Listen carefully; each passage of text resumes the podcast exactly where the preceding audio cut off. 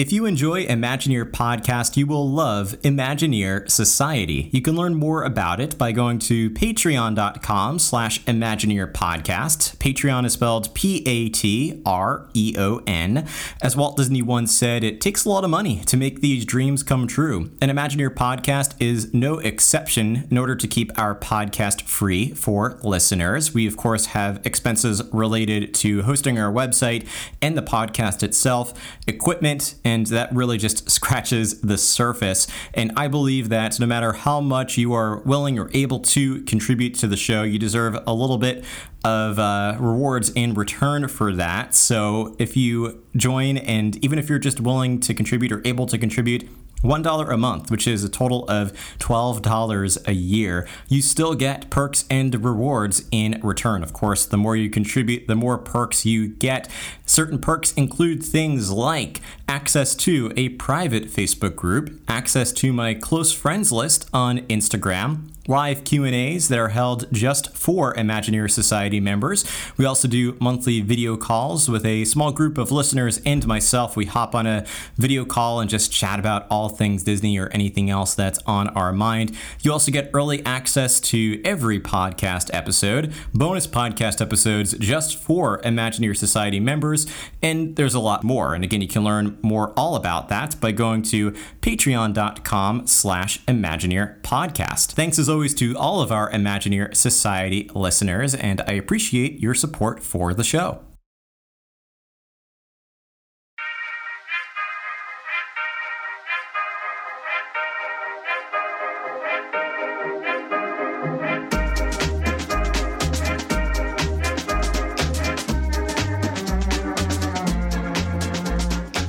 Trolleys and haircuts.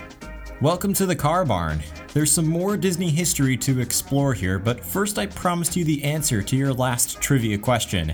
And don't worry, I know I still owe you the answer to our question about Cinderella Castle. I'll be sharing the answer to that one later in the tour.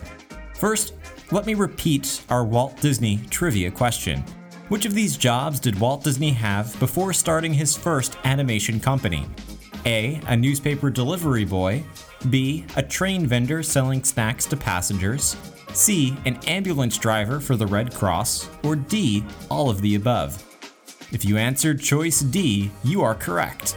Walt had all of those jobs at some point, delivering newspapers for his father's Kansas City Star route, working summers on a train selling concessions to passengers, and driving ambulances in the Red Cross when he wanted to join the Army in World War I but was too young to enlist.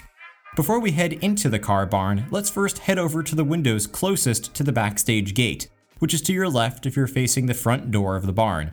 The first window reads Broggie's Buggies, Handmade Wagons, Surreys, and Sleighs, Roger Broggie Wheelwright. It's only appropriate that this is the first window we truly analyze up close because Roger Broggie was Walt Disney's first Imagineer and the person who helped Walt build his own miniature trains and his backyard train set. If Walt considered the WED Enterprises model shop his playground, Roger Broggie would be considered one of Walt's best friends.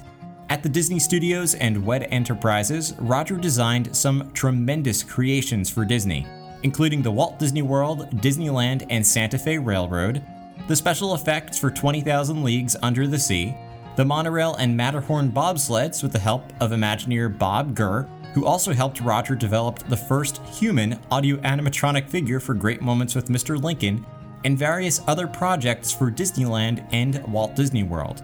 The windows on Main Street have a rather fun way of paying tribute to the people who helped make the Disney company what it is today, and this nod to Roger's craftsmanship is only fitting to be the first window here on the car barn.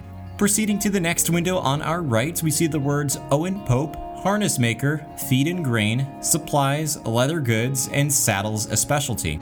Not surprisingly, Owen Pope and his wife Dolly are two real people in Disney history, and they have an even more direct relationship with the car barn than Roger Broggie. In 1951, Walt Disney hired them to put together livestock for Disneyland in what would become the Disneyland Pony Farm which later became the Circle D Corral and was eventually replaced by Star Wars Galaxy's Edge. Walt even had a house built for them at Disneyland so they could better take care of the livestock, and they were the only residents of Disneyland. In 1971, they then moved to Orlando to start the Tri Circle D Ranch at Disney's Fort Wilderness Campground. Walt always had a fondness for nature and particularly for horses, which dates back to his days in Marceline, so it was only fitting to add a tribute to those who helped bring horses to Disneyland and Walt Disney World. Today, the car barn is where the Magic Kingdom houses its horse drawn trolleys and horses. At certain times of the day, you can even head in to visit the livestock. At other times of the day, particularly in the morning or afternoon, you can also hop on one of those trolleys for a ride down Main Street USA, which is perhaps one of the most authentic experiences to bring you back to Walt's early days in Marceline. Continuing over to our right, you'll find the Harmony Barbershop hidden in the corner. Believe it or not, this is indeed a working barbershop, operating from 9 in the morning until 5:45 in the afternoon most days. The Harmony Barbershop offers real haircuts from state licensed cosmetologists for children and adults of all ages, and they even accept walk ins if there's a time slot available. Their real specialty, however, is offering a child's first haircut. Fittingly called My First Haircut, a friendly Disney cast member doesn't just cut your child's hair, but makes it a truly memorable experience, sprinkling a dash of pixie dust and providing him or her with a commemorative Mickey Ears hat, keepsake lock of hair, and official milestone certificate. Families often take the trip to Disney for this particular occasion because Disney does it so well, as they do for just about everything. The Harmony Barbershop is also the home of a little musical group you might have heard of or even seen here on Main Street USA, Dapper Dans. With their colorful pinstripe suits and beautiful voices, they're certainly hard to miss and draw quite a crowd when they perform. Fitting to the land, the Dapper Dans Quartet performs a series of American and Disney classics that'll make you feel like you've stepped back in time. Speaking of history, the origin of this group dates back to 1957, when Tommy Walker, the entertainment director for Disneyland, wanted to add some more turn of the century atmosphere to this part of the park and originally called the group the Main Street Quartet. The group's first bassist, TJ Marker, however, decided on the name Dapper Dan, referencing a phrase from the era that meant a well dressed, well groomed gentleman. Walt loved watching them perform, and the idea was, of course, brought to Walt Disney World when the Magic Kingdom opened. If anyone is interested in learning even more about this group, I recommend looking for an article written by Disney historian Jim Korkis, who wrote an extensive piece on the history of this quartet. We're going to head to our final section of Town Square in just a second, but I'd first like to take a pit stop back near the middle of the square, because there's a statue here many don't notice, but one that's a rather touching tribute. You'll find the statue of Roy and Minnie Mouse on a park bench in the corner of the central square closest to the Emporium. While many people around the world know the name Walt Disney, not quite as many are as familiar with his older brother Roy. In reality, Roy was Walt's business partner and perhaps the man responsible for making Walt's dreams come true. In short, Walt was the idea man and Roy was the financier, helping to ensure the financial stability of the company and to gather funding for projects Walt wanted to build. As a matter of fact, Roy was the man responsible for inventing attraction sponsorships, which helped pay for Disneyland, the Magic Kingdom, Epcot, and beyond. Like any loving older brother, Roy cared dearly for Walt and wanted to see his visions come to life. And although they frequently disagreed, sometimes getting into heated arguments over the direction of the company, Roy would often concede when he knew Walt was particularly passionate about an idea. The Florida Project was Walt's final vision. When Walt became sick in the fall of 1966, he characteristically kept a happy face around the studio and continued working on Disney World, perhaps feeling that he might even be able to conquer the illness like he did any other challenge thrown his way. Weeks later, however, Walt checked himself into the hospital. Not long after, on December 15, 1966, Walt passed away from circulatory failure due to stage 4 lung cancer, an unfortunate result of his years of chain smoking. The day that Walt passed, his brother Roy was at his bedside listening to Walt's vision for Epcot, which he tried to explain to Roy by tracing a map on the ceiling with his fingers using the ceiling tiles as grids in a blueprint. Walt asked Roy to do whatever he could to ensure the future of the company, and Roy took that message to heart. The day that Walt passed, Roy remained by his younger brother's side, gently massaging his feet, promising he would do whatever it took to bring his dream to life. Roy was now 73 years old and approaching retirement, but he continued working on Disney World, changing the name to Walt Disney World in honor of Walt, and covering the clock tower of City Hall with the words October 1st, 1971. A reminder that nobody was to rest on his laurels because Disney would be opening the park on schedule. Sure enough, on October 1st, 1971, Walt Disney World opened right on schedule thanks to Roy's determination and leadership. It had been a rough five years of work. Roy didn't have much time to grieve for his brother's loss. There was work to be done, and he saw the opening of the new park as a way to honor his brother's legacy. With the park open, Roy decided to finally retire, but the heartbreak of no longer having his little brother and lifelong business partner by his side was too much to bear, and the added five years of intense work took a toll on his health. Just two months after Walt Disney World opened, on December 20th, 1971, Roy Disney passed away, able to rest on the legacy he helped bring to life for Walt. To honor Roy's life, Blaine Gibson, a former Walt Disney Imagineer famous for his many sculptures and animatronic figures, created the Sharing the Magic statue here in Town Square. With Mickey Mouse standing by Walt's side and the partner statue, which we'll see a bit later in the tour, Blaine decided that Roy should instead be seated next to Minnie Mouse, if you look at this statue, you might notice that Minnie is sitting right next to Roy in the middle of the bench rather than at the end. This was a conscious choice on Blaine's part to make Roy seem more approachable, since he often remained behind the scenes and thus is a bit lesser known to the public eye. The park bench was originally closed off to guests by a fence, but the company later made the decision to place it within reach so guests could sit next to Roy and Minnie for a picture. In addition, you might notice that Roy is holding Minnie's hand from underneath a detail meant to show how Roy supported his brother's dreams. Like Walt's statue, this tribute is meant to remind us that Roy forever lives on in the Magic Kingdom, looking down with joy on what he helped accomplish for his little brother and millions of guests around the world every year. Let's now wrap up our tour of Town Square by heading to the final corner of the area, which is adjacent to Tony's Town Square restaurant. As you approach the section of the square, you might notice that the backstage gate has a couple of advertisements painted onto the wall. While the one on the right advertises a bicycle shop, the one on the left contains a tribute you'll perhaps recognize by now. The ad reads River Excursions Explore the beautiful Mississippi River. Passengers may rest assured. Pleasurable voyage, steam powered sternwheeler. And underneath the picture of the steamboat reads P.S. Marceline a symbolic way of representing your pleasant tour through Walt's beloved Marceline. Let's now head into the chapeau, which sells a variety of headwear. Once inside, see if you can find an old fashioned telephone on the wall, pick up the receiver, and take a listen to the conversation that you hear between a mother and a daughter that live upstairs to the shop. To add some context, the telephone used to live in the shop next door in what used to be called the Main Street Market House, which is now the confectionery. While the store today is the perfect place to purchase some deliciously sweet confections, the Main Street Market House was an old fashioned goods store that represented what it was like to go shopping for groceries at the turn of the 19th century. Take a listen to the three minute conversation and join me back in front of the confectionery when you're ready to continue.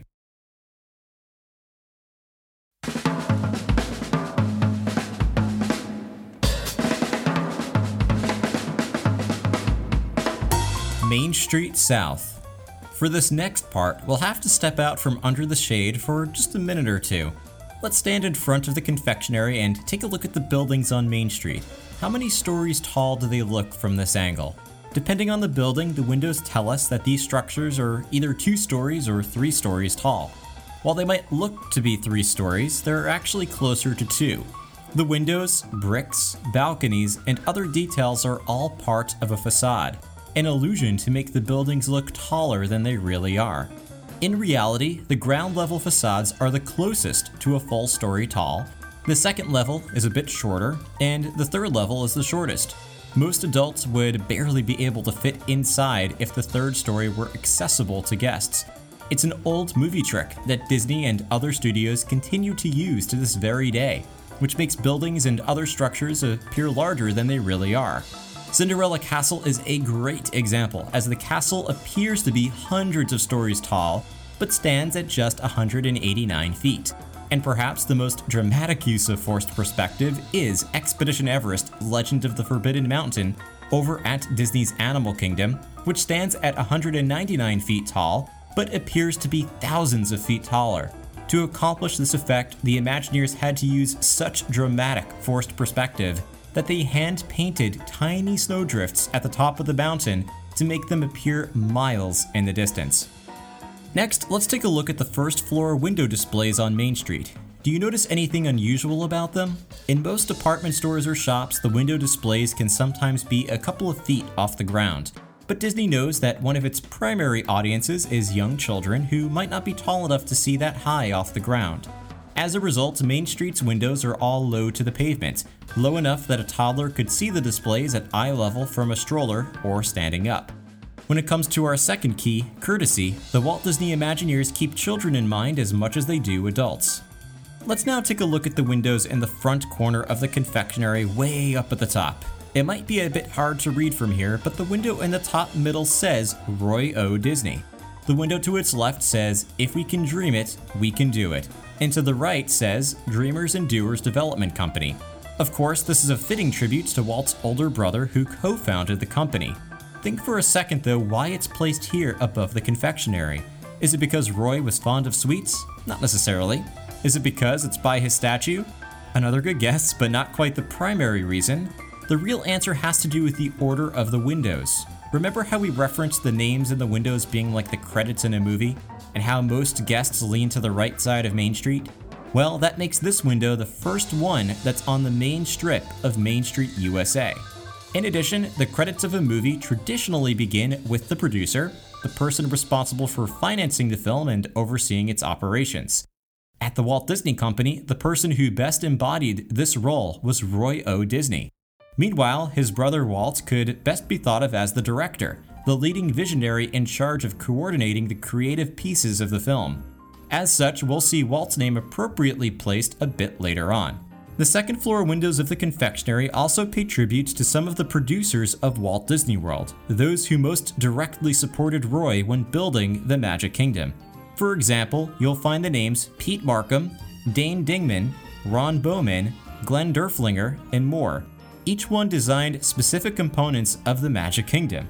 For example, Glenn Derflinger helped design Fantasyland and Cinderella Castle, and Pete Markham organized and led the Buena Vista Construction Company, which was the firm responsible for physically constructing the Magic Kingdom.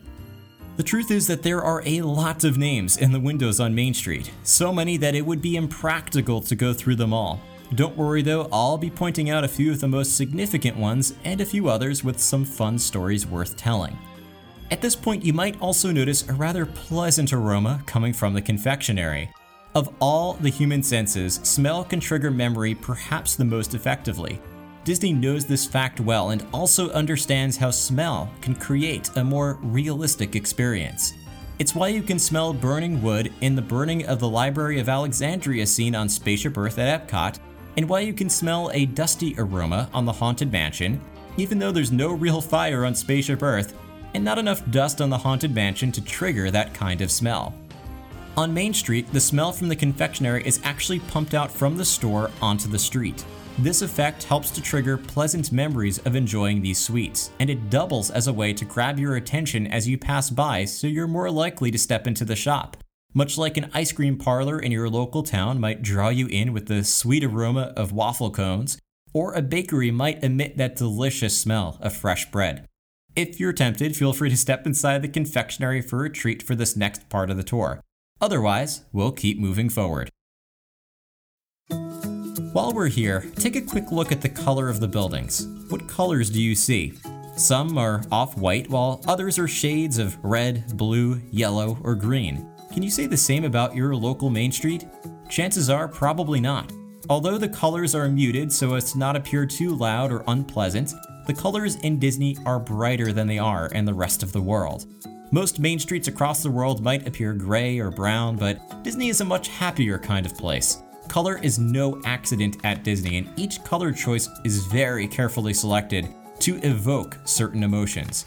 For example, the purple and silver undertones of Tomorrowland evoke a futuristic world in a distant galaxy.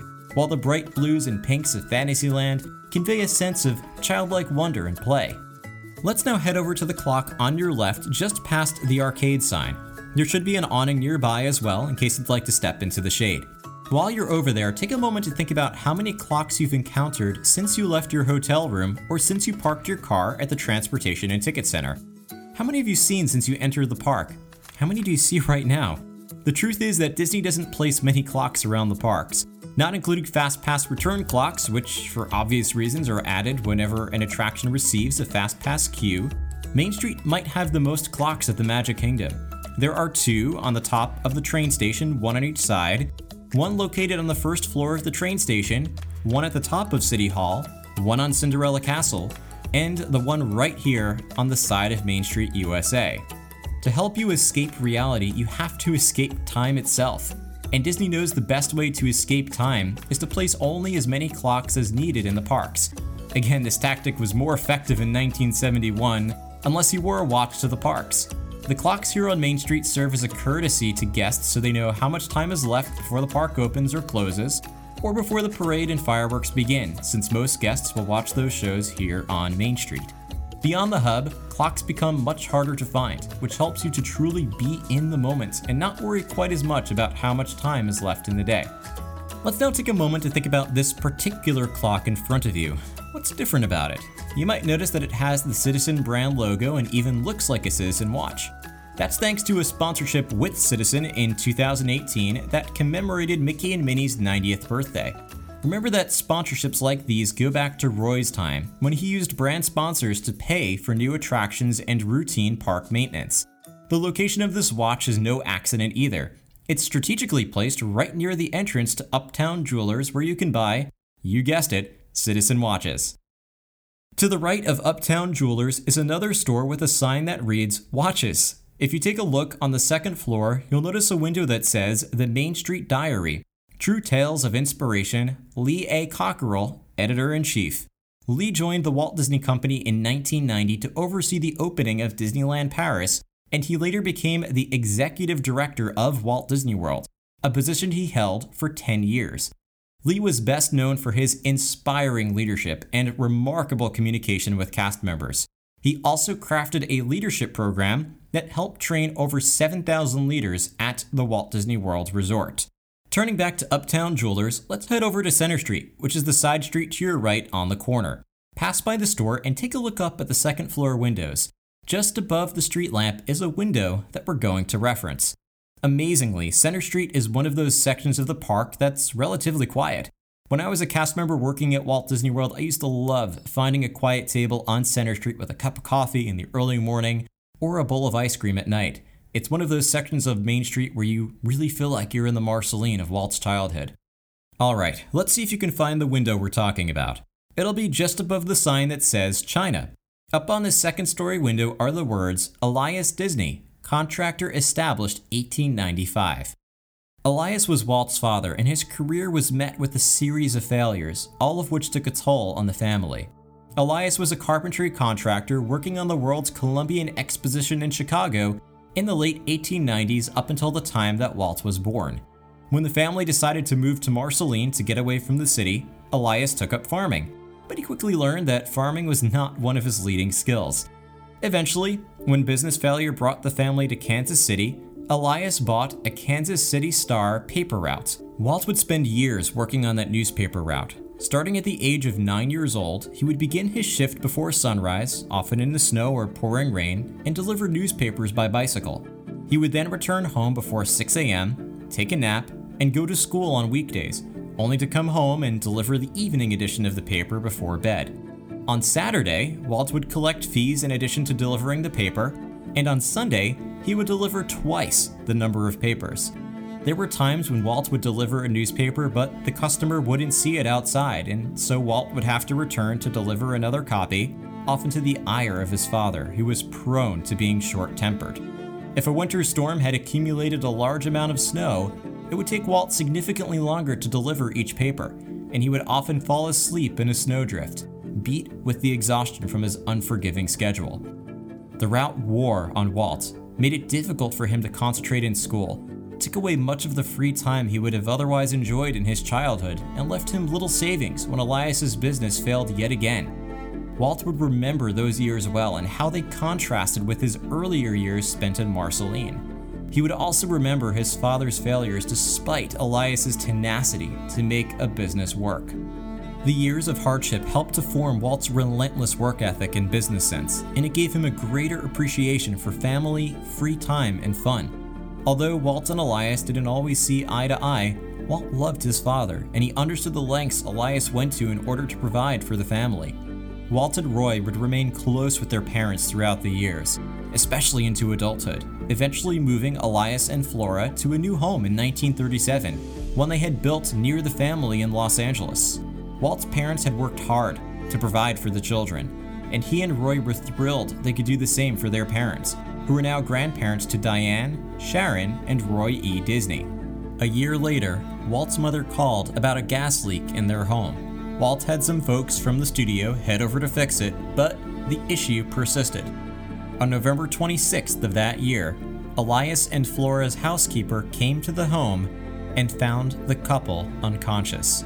She pulled them out onto the front lawn in time to save Elias, but the timing was unfortunately too late to save Walt's mom.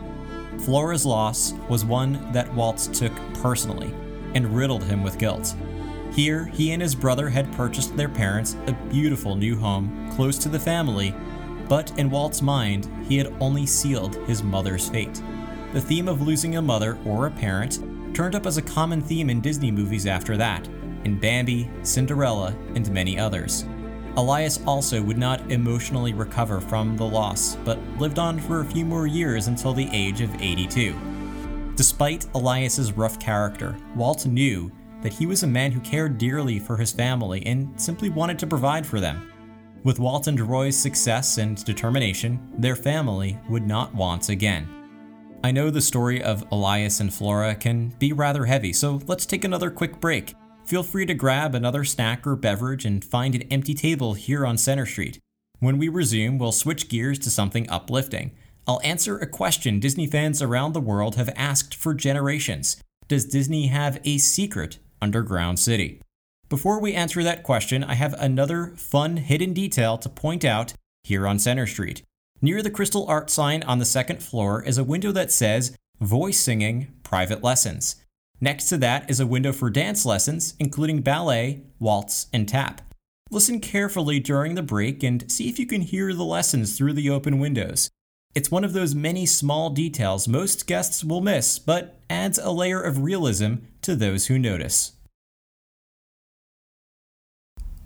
Let's face it, planning a trip to Disney requires a lot of work, and even just thinking about where you're going to stay can be a big decision. There are about 30 resorts at Walt Disney World alone, and then, of course, if you're visiting the Disneyland resort or traveling on Disney Cruise Line, there are so many choices and decisions that go into planning your trip. If you're like me, I love planning every last detail, but sometimes you just need a little bit of extra help, or perhaps are you know have a few questions about how to really uh, maximize your budget and make the most of your Walt Disney World, Disneyland, Disney Cruise Line vacation, or any other Disney destination. And that's why I partner with Academy Travel. Academy Travel is a diamond earmarked travel agency. That is a level of distinction that is recognized by Disney. It's actually given by Disney and is the highest level of distinction that they award to travel agencies. They have platinum, uh, earmarked agencies, they have diamond earmarked agencies, and other levels. And diamond is the highest one. Academy Travel is one of only three agencies with that distinction. And in fact, they are the number one travel agency for booking travel to Disney destinations. And what's amazing about them is they've been doing this for over 25 years, and they do it all for free to those who are booking a trip. And essentially, Disney is the one who ends up paying them a little bit of a commission whenever they book a trip. But the amazing thing for you is that they can take out a lot of that guesswork and help you to plan the perfect vacation. They'll even book the hotel for you and take a lot of that guesswork out of planning your trip. And in many cases, can even help to save you money because they're aware of all the discounts that are currently available. And again, can help you to maximize your budget and save you a little bit of money on your next Disney trip. The easiest way to get a free quote from Academy Travel is to head to the Imagineer Podcast website, which is plain and simple, imagineerpodcast.com. I have a, a travel drop down at the top of the website. And if you click on any of those destinations, it'll take you right to a free quote form. And if you just fill that out, a representative from Academy Travel, they have over a thousand representatives, will get back to you and help you to plan your next Disney vacation. So again, head to imagineerpodcast.com Click on that travel drop down at the top and request a free quote from Academy Travel for your next Disney vacation.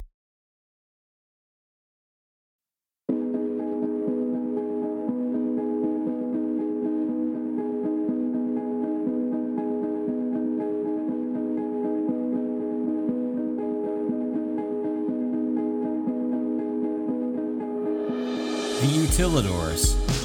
Welcome back. By now, I hope you found a quiet bench on Center Street and are ready to continue our Main Street adventure. Let me first pose the same question I asked before the break. Have you heard the tales of Disney's secret underground city? Throughout Disney history, the public has speculated about these mysterious tunnels under the park.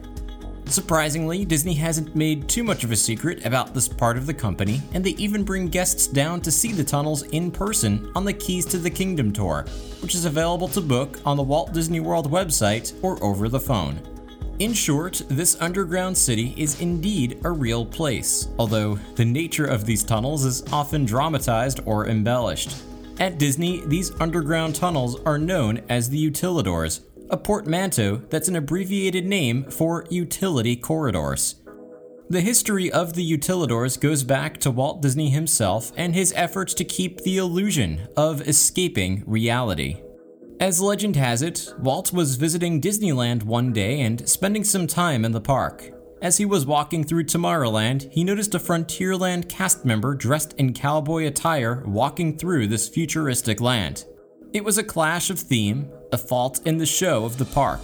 Walt then realized that cast members could only enter and exit the park at certain points, and so it would be fairly common to see someone walking to or from his shift by means of another land. Walt vowed not to make the same mistake when building Disney World, and he even took the concept a step further. Much like at Disneyland, cast members at the Magic Kingdom use a different entrance than guests to enter and exit the park. Their journey to work begins at a parking lot about a half a mile behind the Magic Kingdom. They then must board a bus that drops them off behind Fantasyland on the Utilidor level. From there, cast members enter the tunnels under the park and walk to one of the assigned entrances into their respective lands, where they climb a set of stairs or take an elevator and pass through a backstage door or gate to seamlessly enter their assigned area. The process works the same way when leaving for the day, just reversed. Unlike the main level of the park, the utilidors can get rather confusing, especially for a new cast member who's trying to get to work on time. To help, Disney designed a series of signs and maps and even color coded the walls to ensure cast members know where they are and where they're going at all times. The utilidors also include costume drop off and pickup, since Disney has a team dedicated to laundering costumes for cast members free of charge, even if they decide to do so every day. Cast members can also find management offices, break rooms, calendars and cast activity boards, workstations, food courts, vending machines, and other administrative facilities. Keeping with Disney heritage, the utilidors also include some historical Disney photos, but what surprises many is the choice of music. You won't hear Yo Ho, Yo Ho, A Pirate's Life for Me, or Grim Grinning Ghosts down in the utilidors. Instead, cast members enjoy listening to some of Orlando's local radio stations as a temporary reprieve from the park's continuous music loops. Beyond servicing cast members throughout the day, the utilidors also service the park's maintenance needs. Many of the HVAC systems and ride operations are housed in safeguarded rooms that only approved maintenance teams can access, and even the servers that play music on attractions and voice the animatronics live in these underground tunnels. Another fun piece of trivia involves one of the largest byproducts of the park trash. With thousands of visitors each day, it's no surprise that Disney's custodial crews move a lot of garbage, and like we discussed earlier, custodial cast members do an exceptional job of keeping trash bins from overflowing. With so much trash, it seems likely that you would smell a dumpster every now and then, even if ne- just near the backstage gates. Well, Disney thought of that too. The Magic Kingdom actually has an ingenious garbage disposal system that keeps trash centralized and away from guests. Custodial cast members in each area dispose of trash in portable containers and deposit the trash in collection bins backstage. These points are part of the Magic Kingdom's AVAC system, which stands for Automated Vacuum Assisted Collection System.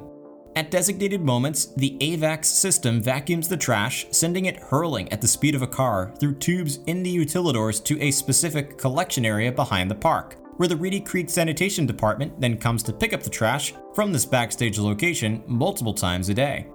While many credit Walt for creating this ingenious system of underground tunnels, we also have to thank Admiral Joe Fowler, who spent 25 years working for the Walt Disney Company after retiring from the US Navy. Admiral Fowler was Director of Construction for Disney's Buena Vista Construction Company and was one of the key individuals responsible for overseeing the development of the Magic Kingdom. One of the things that Joe knew well was the fact that you can't build underground in Florida because the state is primarily made of swampland, especially in this spot of central Florida. To solve the problem, the utilidors were actually built on the ground level of the park. In creating the Seven Seas Lagoon and Bay Lake, mounds of dirt were then poured over the utilidors and settled into place, at which point work began on the Magic Kingdom Park itself. As a result, where you're sitting right now is technically the second floor of the park, 14 feet above ground level. Traveling down to the utilidors does not take you underground, but rather back to the first floor of the park. It's impossible to notice while you're in the park, of course, but if you ever do the Keys to the Kingdom tour as a guest or become a cast member at the Magic Kingdom, you'll be able to visit one of these backstage areas and physically look at the park from an outside perspective. There, you can more easily see the utilidors are at the ground level of the park, and you have to walk up an incline or take a set of stairs or an elevator to get back up to the guest level of the park on the second floor. The utilidor system is one of those hidden details most guests will never see or even realize exists, but it's perhaps one of the most important features of the park. The utilidors allow cast members to seamlessly enter and exit the park at specific points, maintain the park's attractions and systems behind closed doors, take a break from the workday without being visible to guests, and perhaps most impressively, hurl trash at the speed of a moving car far away from the guest areas of the park to keep the Magic Kingdom smelling as clean and show ready as possible. We're going to head back to Main Street in just a few minutes, but I'd first love to share another iconic window you can find here on the south side of Center Street, which is the side where we found the window honoring Elias Disney. Up on the second floor of the far edge of Uptown Jewelers is a window that says Main Street Academy of Fine Art, Painting and Sculpture, along with the names Mary Blair, Herbert Ryman, Collin Campbell, Blaine Gibson, and Dorothea Redmond. All of these Walt Disney Imagineers contributed their talents to Disney, and the three that many Disney fans might know best are Mary Blair, Herbert Ryman, and Blaine Gibson. Mary Blair was a brilliant artist known for her bold, modern color palettes. In addition to working in classic films like Cinderella, Alice in Wonderland, and Peter Pan, Mary also contributed to some iconic attractions for Disneyland, the Magic Kingdom, and Epcot, most notably It's a Small World for the 1964 World's Fair. If you visit Disney's contemporary resort, you'll also find Mary's multi story murals in the Grand Canyon Concourse, which are visible if you're riding the Walt Disney World Express or Resort monorail through the hotel. Like Mary, Blaine Gibson worked closely with Walt Disney and had a major impact on the attractions at the park. We discussed Blaine earlier as the sculptor of the Sharing the Magic and Partner statues depicting Roy and Walt Disney. He also designed many of the animatronic figures for the park, including those seen on Pirates of the Caribbean, The Haunted Mansion, and the Hall of Presidents. Meanwhile, Herb Ryman was best known as the man who drew the first public sketch of Disneyland, which was completed over a single weekend with Walt working at his side. Herb also contributed concepts for attractions like Pirates of the Caribbean and The Jungle Cruise, and he art directed classic movies like Dumbo and Fantasia. Continuing our tour, we're going to turn our attention to the northern half of Main Street. Feel free to browse Uptown Jewelers to explore some of the watches and other merchandise on display. When you're ready to continue, meet me in front of the Crystal Art Store on the corner of Center Street and Main Street. We have several more windows to point out and a few more stories to tell.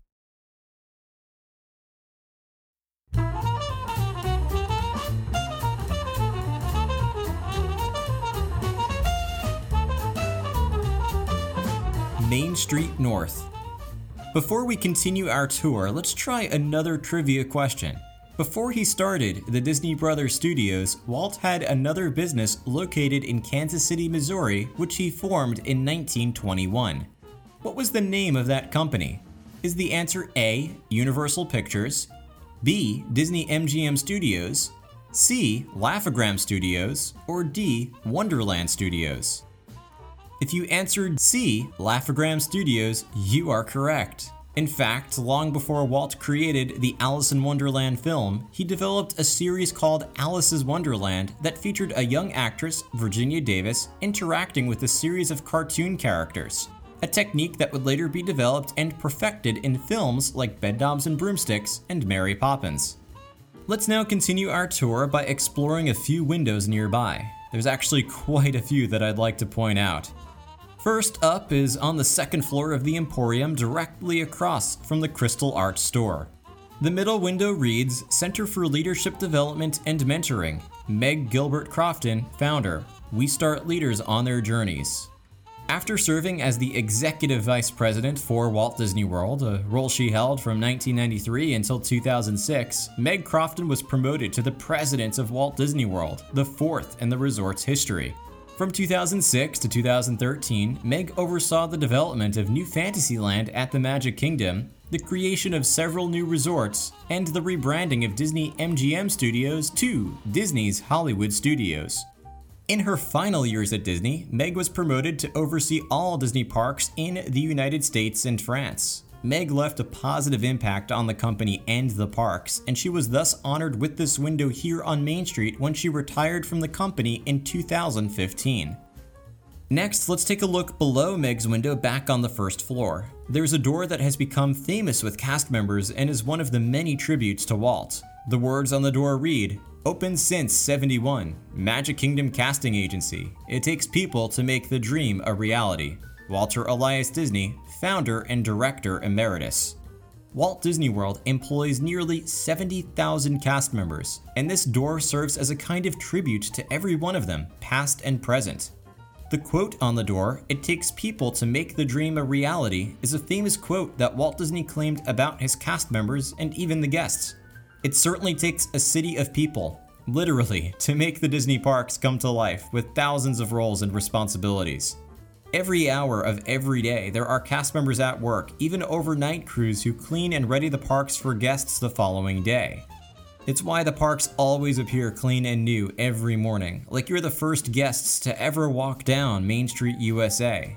Walt always wanted his parks this way, and it's inspiring to see these kinds of operations continue even decades after his passing.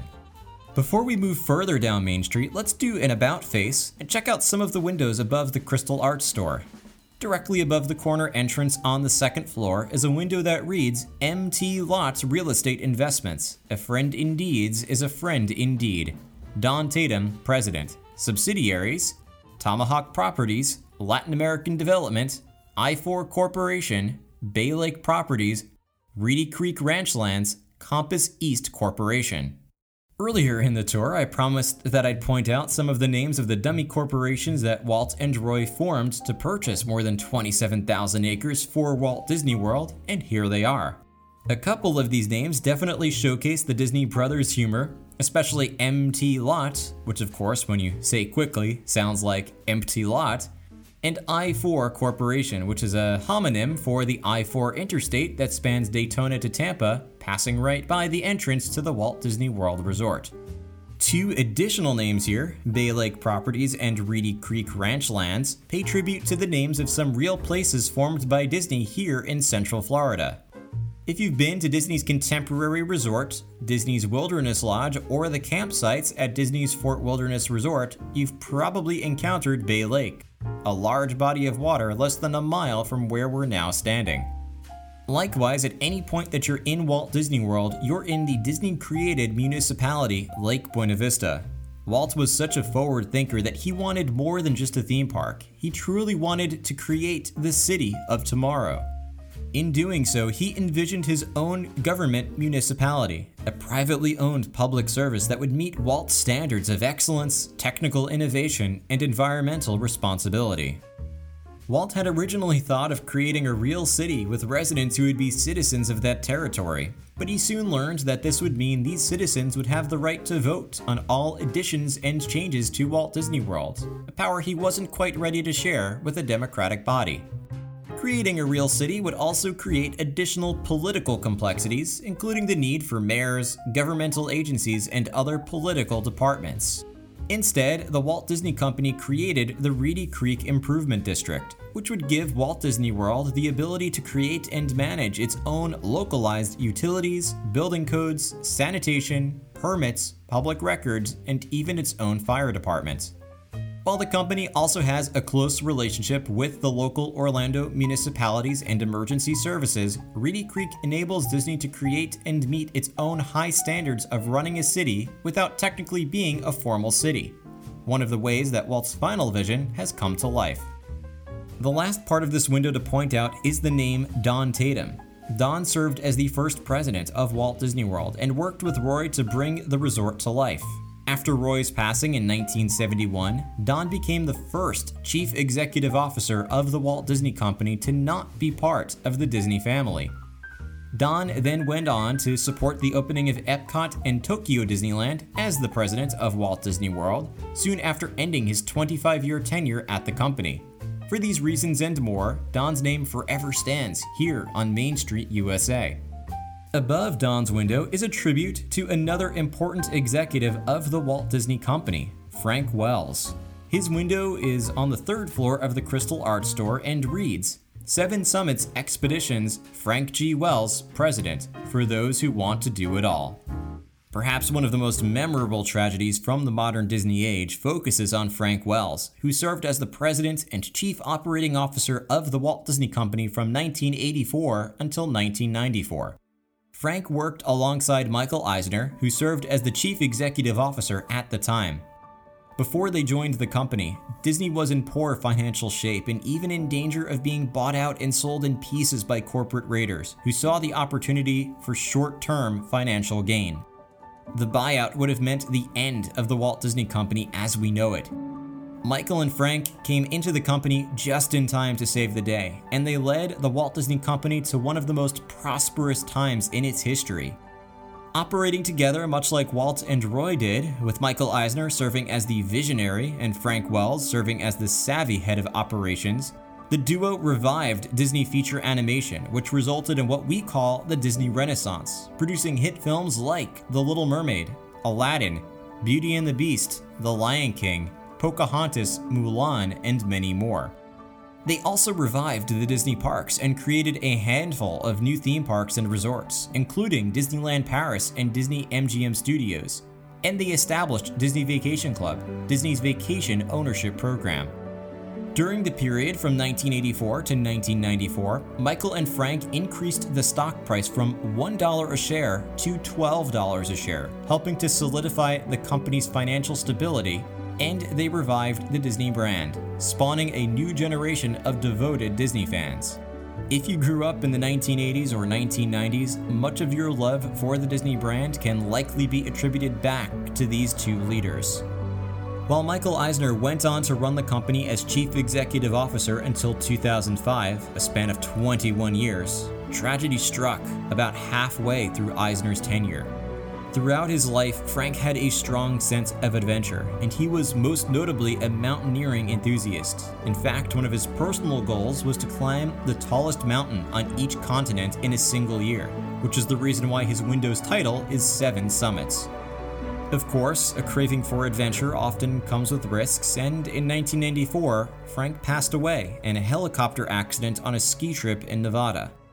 His death was a shock to the entire Walt Disney Company, and especially hit Michael on a personal level. It was a tragedy that felt oddly familiar to the shock of Walt's passing. After Frank passed away, he was honored with a dedication in the opening credits of The Lion King, which had its grand premiere on June 24th of that year, his own building at the Walt Disney Studios in Burbank, a tribute on Matterhorn bobsleds, and a window on Main Street, USA. Frank's impact will forever be remembered as one that helped save the Walt Disney Company. I know tragic stories can often be disheartening, so we're going to sweeten things up with a stroll over to the Main Street Bakery, which is just one store past Crystal Arts. On the way, take a quick look across the street just beyond Main Street Fashion and Apparel. Up on the second floor, you'll find a window that says Dr. Card Walker, licensed practitioner of psychiatry and justice of the peace. We never close except for golf. This window is dedicated to Esmond Cardon Walker, better known as Card Walker. Card worked at the Walt Disney Company as the Vice President of Advertising and Sales before being promoted to the company's board of directors in 1960. When Roy Disney passed away, he became president of the Walt Disney Company and then CEO in 1976, a role he held until 1980. He then remained with Disney as chairman of the board until 1983 to oversee the development of Epcot and Tokyo Disneyland. Even after he retired, he remained a consultant for the Walt Disney Company until 1990, concluding a career at the organization that spanned more than 60 years of service.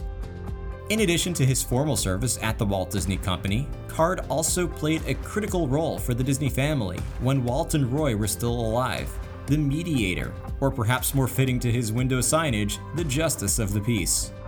Just like any ordinary brothers, Walt and Roy were bound to argue, and their arguments often became heated, especially when Walt's dreams for a future project conflicted with Roy's sense of fiscal pragmatism.